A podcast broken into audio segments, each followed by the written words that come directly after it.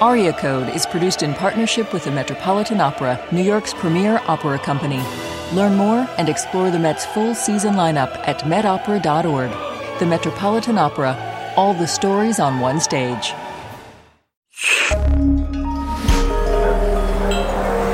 Listener supported. WNYC Studios.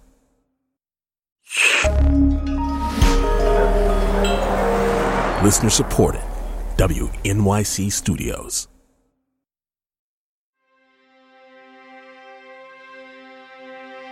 It's really been my therapist.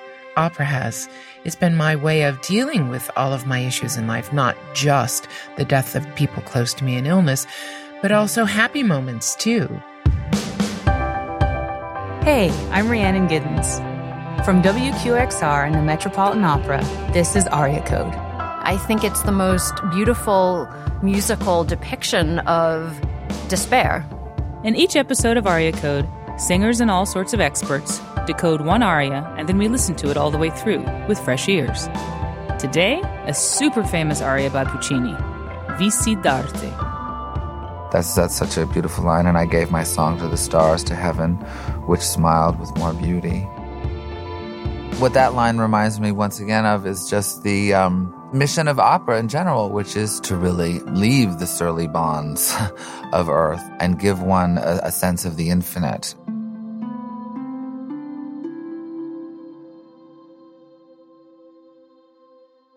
I've been singing since I was four. Well, at least that's what my sister tells me. And I really can't tell you everything music has given to me. The ability to stand on stage to open up my mouth and to let my voice come out and connect with the people who are sitting there listening to me is just, it, it means everything. When I talk to other musicians about this, it's obvious that they feel the same thing. It's kind of a shared language. And that's as true of fiddlers and folk artists as it is of opera singers.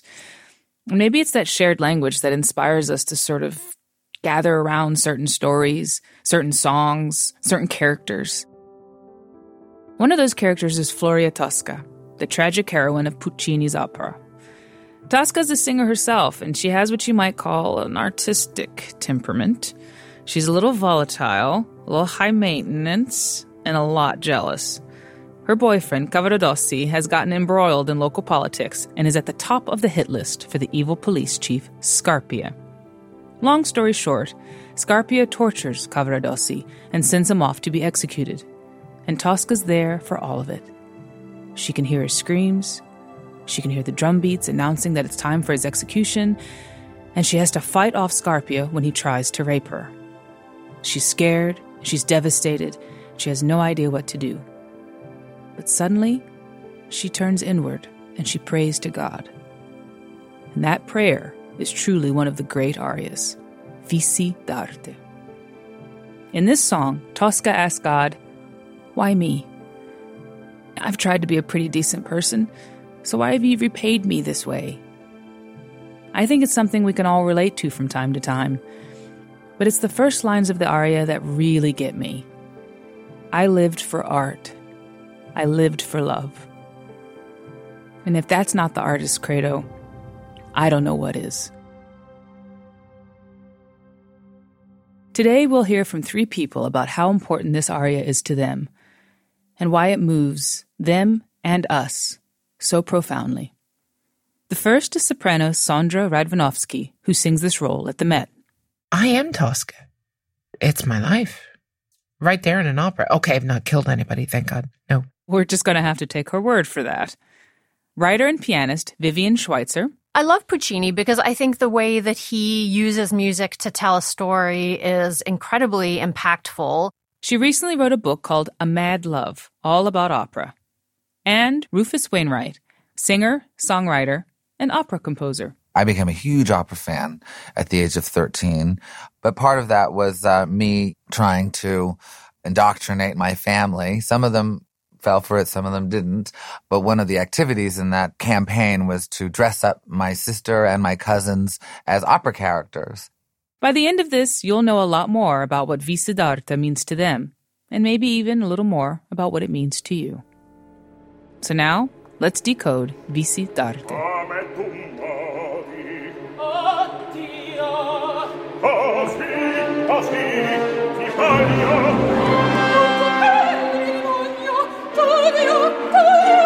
So, to set the scene before Vissi d'arte starts, uh, it's chaos on stage. You know, it's basically Scarpia chasing me around the stage, saying, You're going to be mine, you're going to be mine. And I say, No, no, no, no, no, you're, you can't have me. And basically beating him off of me. And he's grabbing me inappropriately. Um, hashtag me too. And then all of a sudden you hear the drums. Da da dum, da da dum, dum,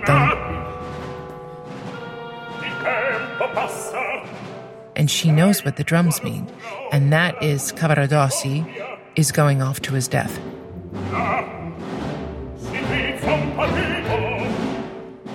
So it's chaos, chaos, chaos, running around on stage. Blah, blah, blah, Nothing. Silence.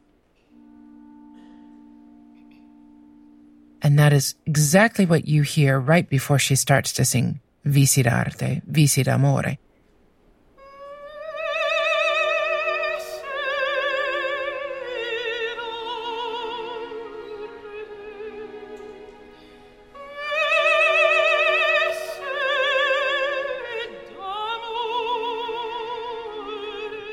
nothing big and spectacular. It's not this big Puccini orchestra that we're so used to. It's just chords. And they're kind of doubling me, which is interesting because at that point, we're one. The orchestra and the singer are one. It descends in this tragic arc, these four notes, which she then repeats, and it sounds so dejected. I think when people speak normally, if you're in a real sense of despair, your voice usually descends a little bit. I think it's the most beautiful musical depiction of despair. And she's, you know, right up against the greatest trial of her existence. And of course, she needs this moment to reflect.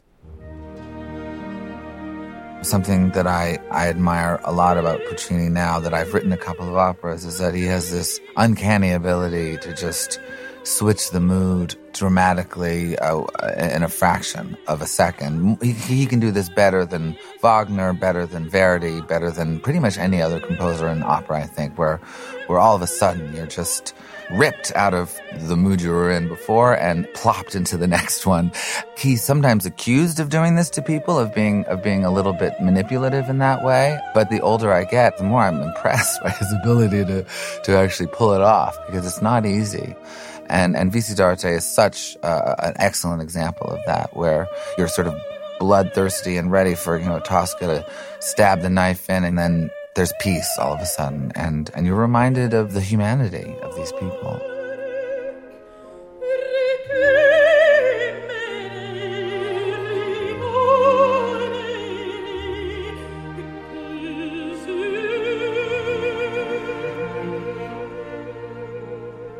And it's very much for herself. It's not for Scarpia. It's not for the audience. It's her just saying, What am I going to do now? I have exhausted all of my options. And I think it's her really having a moment, an inner moment, praying to God. So the aria is actually about that, about religion. Well, I, I, think in Vissi d'arte, Tosca realizes that, like any human being, you know, she's made her mistakes, she's sinned, she's been vain and so forth, but that in the end, because she is a musician and because she brings joy to people and she searches for what is positive in the world, she is therefore on the side of good. And that hopefully God will judge her that way. I can relate to to the prayer aspect of this, and um, oof, tears come. Yeah, um, I have an 80 year old mother right now that was just diagnosed with Parkinson's and early onset dementia, and um, finding my father dead at 17 years old yeah. I relate to her a lot. Sorry.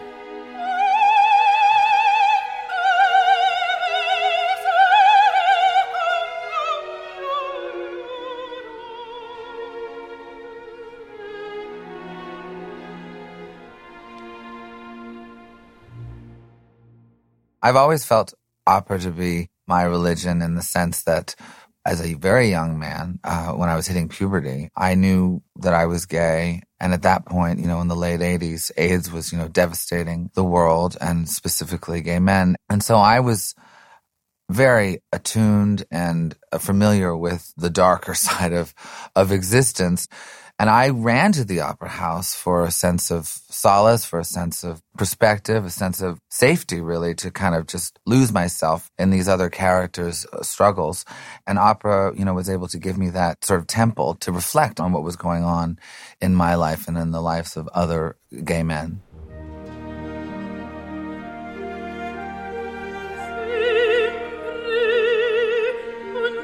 After this uh, beautiful plaintive opening, the orchestral texture then changes quite vividly. And we hear these soft, um, kind of rolling triplets that propel her line and kind of keep the momentum going, and they rise and fall and really mirror the emotional trajectory of what she's singing about she's almost confronting things. You know, why is this happening? And she's defending herself. So it's just a very different sonic world. And it adds a lot of orchestral color to her vocal line. So she says, on top of it all, I gave my voice to you. And perché signor? Why signor? And she calls him signor, not Dio, but more informal, signor, sir you know? And that's how Tosca always talked to God.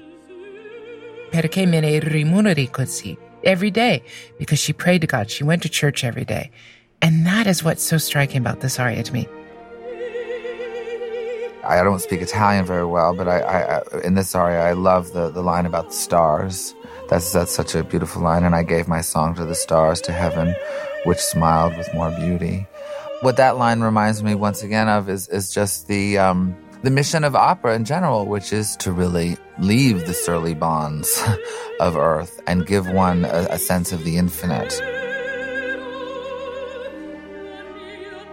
It's up to you as the singer to build the shape of the aria because, quite frankly, what I sing in the aria is not the melody. The melody is in the orchestra. So I'm not the tune.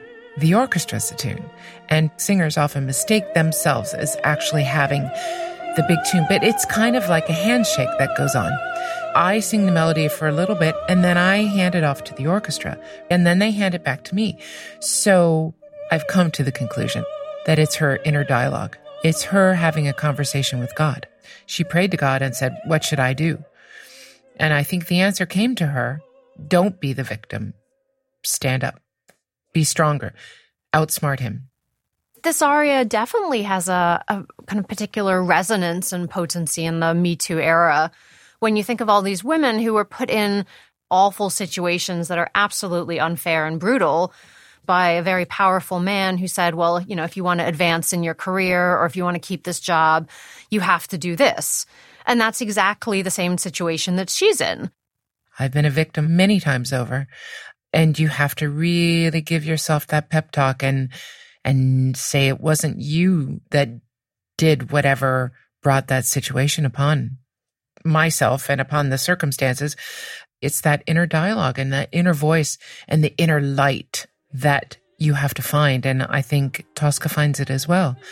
But it's difficult because we want to blame ourselves. And i think tosca is blaming herself. What did I do? Did I give him some inkling that I was attracted to him, that I was interested in him, that I was weak?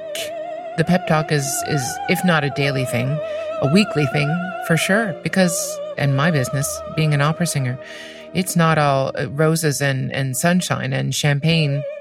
Certainly, you know, as someone who was you know, uh, abused sexually and who was also experienced a kind of um, discrimination. Opera has always been a kind of lifesaver in a lot of ways for me, uh, uh, you know, just to, to receive some kind of spiritual sustenance. And that is the ultimate aim of opera, to transcend the kind of bother that, that we all go through on, on in our daily lives. So a lot of the aria um, essentially is building towards the end to this high note. It's the kind of culmination of her anguish. She's letting her despair show unfettered. Why me? Why? Why, Signor? The hardest part of the aria is building up to the big climactic moment. Perché, Signor? The big B flat. And it is so easy if you're emotional and into this aria to overshoot that B flat. And I can't tell you how many times I've sung this aria and I've overshot that B flat.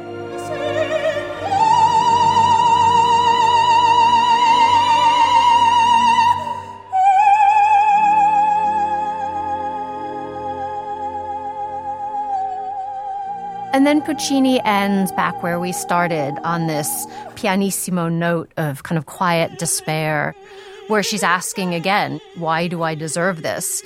And it's a much more prayerful sound, just like the beginning was.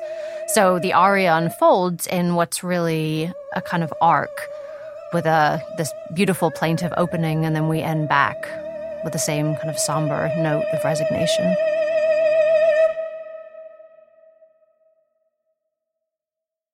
It's hard to imagine, given the popularity of this aria and the significance that it now has, that it almost didn't make the final cut. Um, and Puccini wasn't sure whether to include it in the final version. And then a couple of critics thought that it was pointless, and somebody said, I think it was musically inconsequential. And the reason that they gave was it, that it kind of stops the dramatic action and it stops the flow.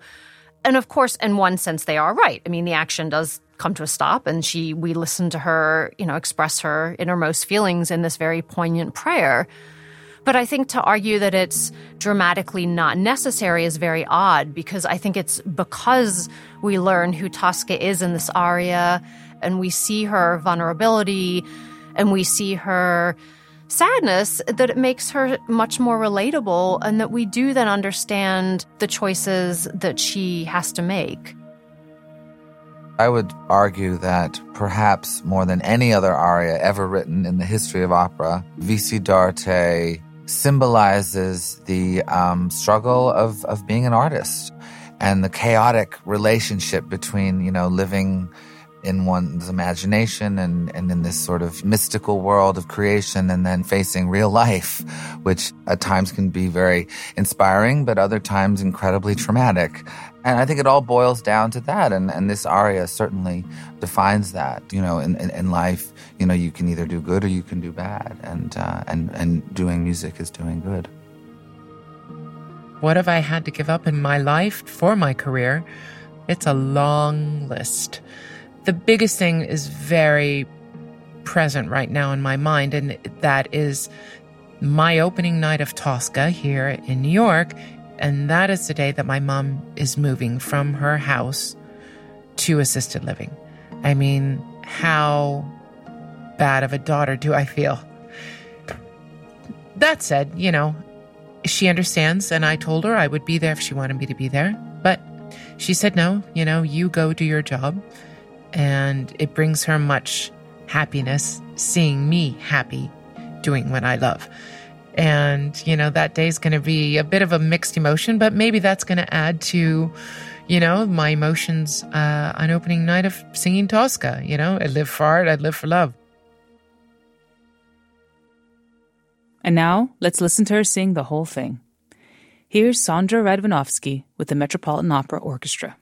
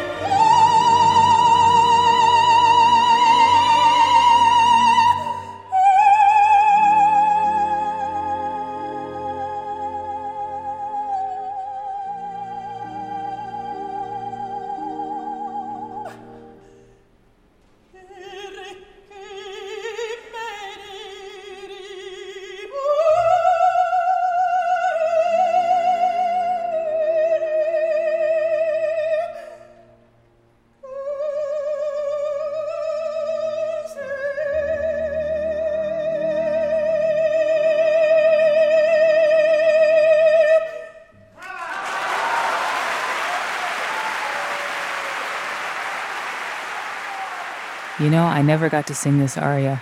I'm so glad that she did.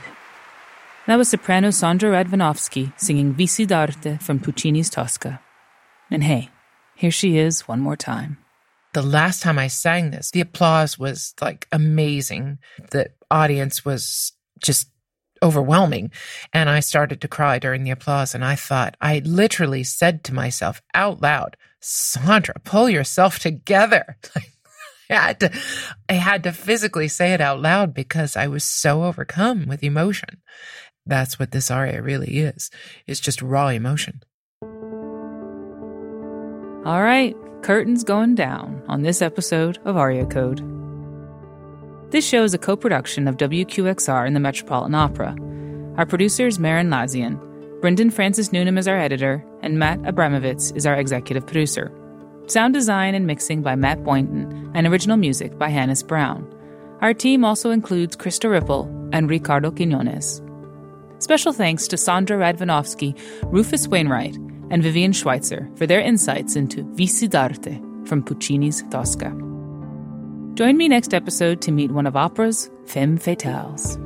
Well, I think in general, to be a singer, it's a very power seeking procedure because we want to go on a stage and we want to command the audience once we appear. It's a little bit narcissistic, but it really is a very satisfying feeling when you feel that with your voice, you actually can command the attention of 4,000 people where nobody breathes and suddenly you say, okay, I have you now all and I can, I can do with you whatever I want. I'm Rhiannon Giddens, and I'll see you next time. Mille grazie. I'm going to sing it one day but it'll probably be down the octave and with guitar.